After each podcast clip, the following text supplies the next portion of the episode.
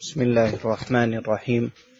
الحمد لله رب العالمين وصلى الله وسلم وبارك على نبينا محمد وعلى آله وصحبه أجمعين.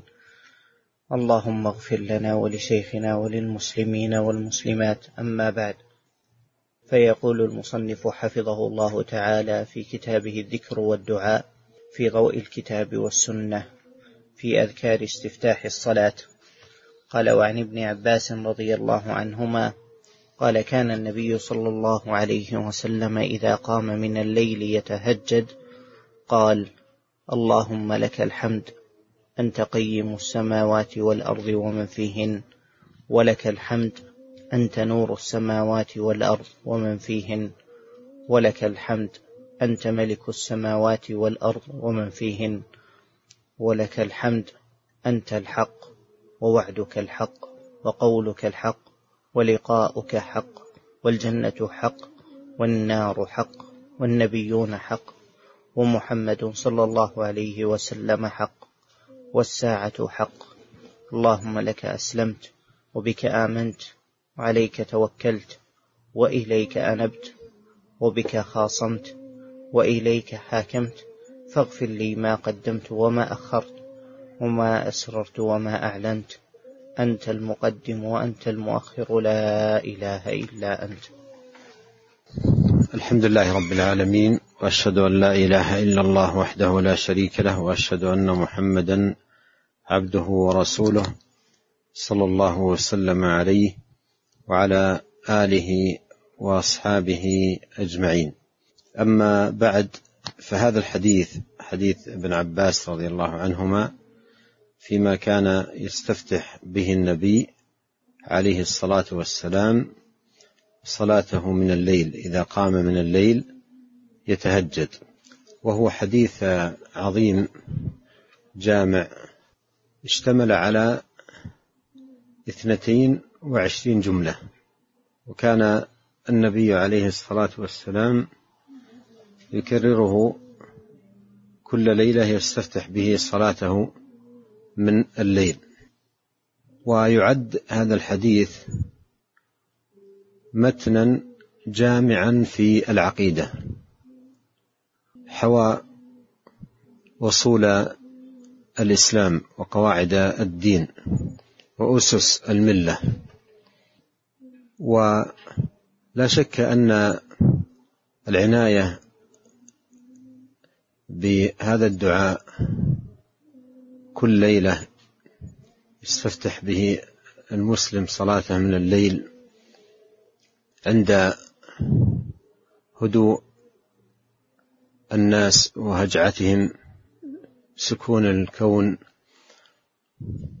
وقت قرب ورحمة تفتح فيه أبواب السماء وينزل فيه الرب سبحانه وتعالى إلى سماء الدنيا.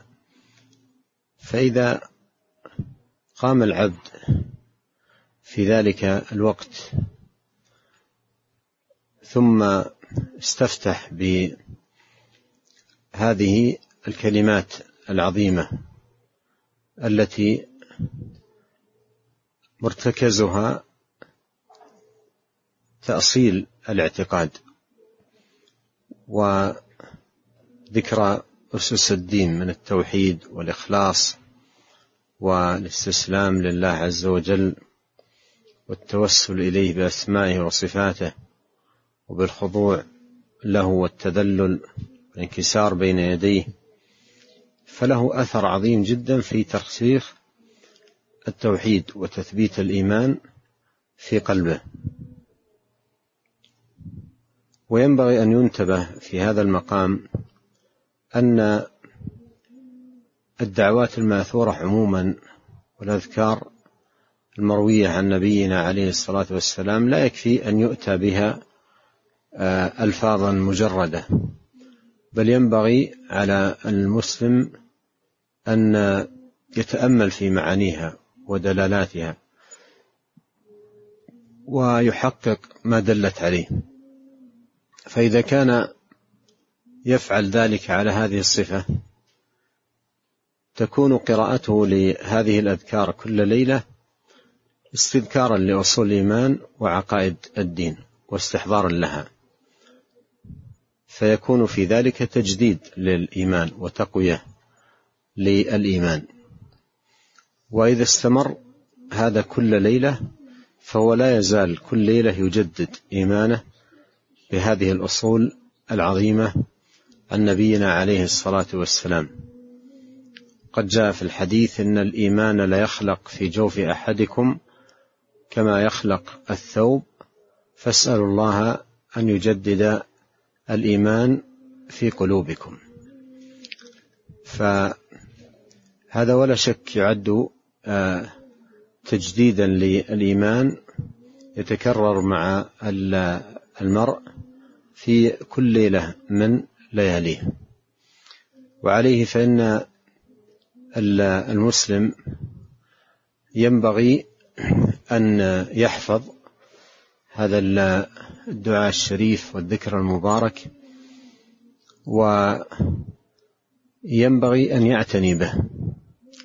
يقول الآجري رحمه الله ينبغي لمن كان له حظ من قيام الليل أن يحفظ هذا وإنما حثه على حفظه ليستعمله.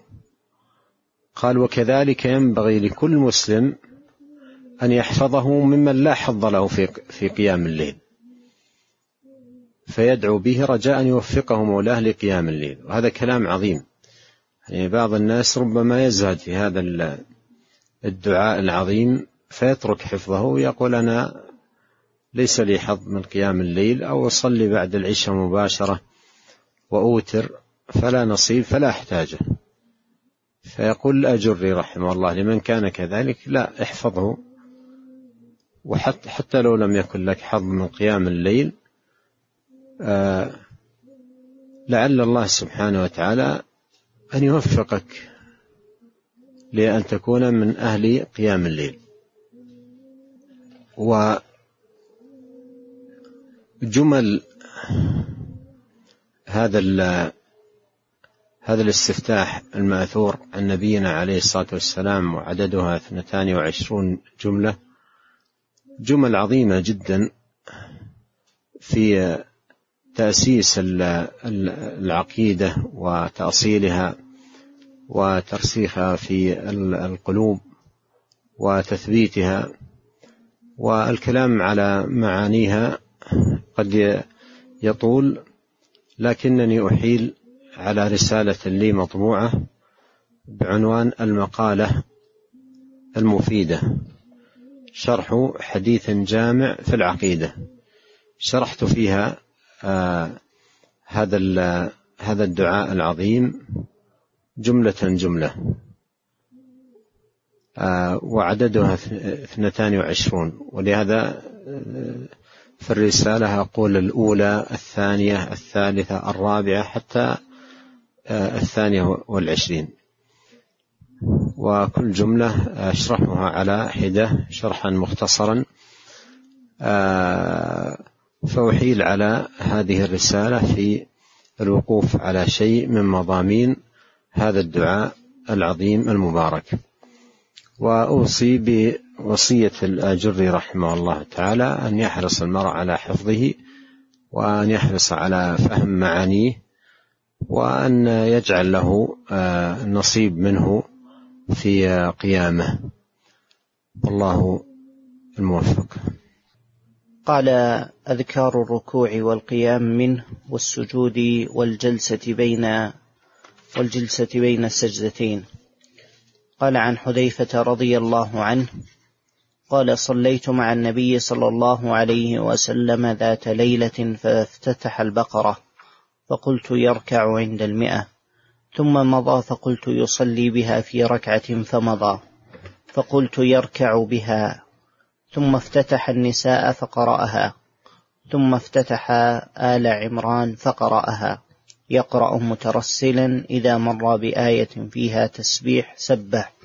وإذا مر بسؤال سأل. وإذا مر بتعوذ تعوذ ثم ركع فجعل يقول سبحان ربي العظيم. فكان ركوعه نحو من قيامه. ثم قال سمع الله لمن حمده. ثم قام طويلا قريبا مما ركع. ثم سجد فقال سبحان ربي الأعلى. فكان سجوده قريبا من قيامه. هذا الحديث حديث حذيفة في ذكر صلاته مع النبي عليه الصلاة والسلام. الشاهد من هذا الحديث ما قاله النبي عليه الصلاة والسلام في الركوع والسجود. فذكر أنه كان يقول في الركوع سبحان ربي العظيم. وفي السجود يقول سبحان ربي الأعلى. وسبحان ربي العظيم شرع للراكع أن يأتي بها ذكرا لعظمة الله سبحانه وتعالى في حال انخفاضه وتطامنه في في ركوعه. فناسب هذه الحالة أن يصف الرب سبحانه بأوصاف العظمة وينزهه بوصف العظمة عما يضاد عظمته سبحانه. يقول سبحان ربي العظيم يعني ينزه الله سبحانه وتعالى عن كل ما يتنافى مع عظمته ولا يليق بعظمة الله سبحانه وتعالى. وفي السجود يقول سبحان ربي الأعلى. وهذا مناسب لحالة الساجد لله عز وجل لأن الساجد انحط من العلو إلى السفل ووضع وجهه على الأرض ذلا لله. فناسب في هذه الحالة حالة التذلل لله والانكسار أن يذكر عظمة أن يذكر علو الله جل في علاه. وينزه الرب سبحانه وتعالى عما لا يليق بعلوه وجلاله وكماله سبحانه وتعالى. والتسبيح تنزيه لله جل وعلا. قال وعن علي بن أبي طالب رضي الله عنه في حديث طويل أن رسول الله صلى الله عليه وسلم إذا ركع قال اللهم لك ركعت وبك آمنت ولك أسلمت خشع لك سمعي وبصري ومخي وعظمي وعصبي. وإذا رفع قال اللهم ربنا لك الحمد ملء السماوات وملء الأرض وملء ما, بينه ما بينهما وملء ما شئت من شيء بعد. وإذا سجد قال اللهم لك سجدت وبك آمنت ولك أسلمت سجد وجهي للذي خلقه وصوره وشق سمعه وبصره تبارك الله أحسن الخالقين.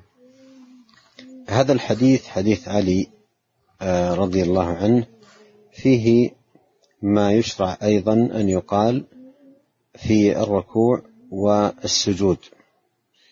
ففي الركوع يقول اللهم لك ركعت وبك آمنت ولك أسلمت خشع لك سمعي وبصري ومخي وعظمي وعصبي. وفي السجود يقول اللهم لك سجدت وبك آمنت ولك أسلمت. سجد وجهي للذي خلقه وصوره وشق سمعه وبصره. تبارك الله أحسن الخالقين. قوله في الركوع اللهم لك ركعت. هذا من أساليب الحصر لأن أصل الجملة ركعت لك.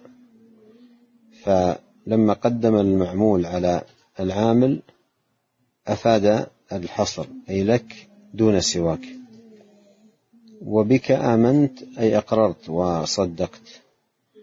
ولك أسلمت أي استسلمت لعظمتك و انقدت مطيعا لك ممتثلا لأمرك. خشع لك سمعي وبصري ومخي وعظمي أي جميع هذه الأعضاء مني خاضعة لك ذليلة بين يديك.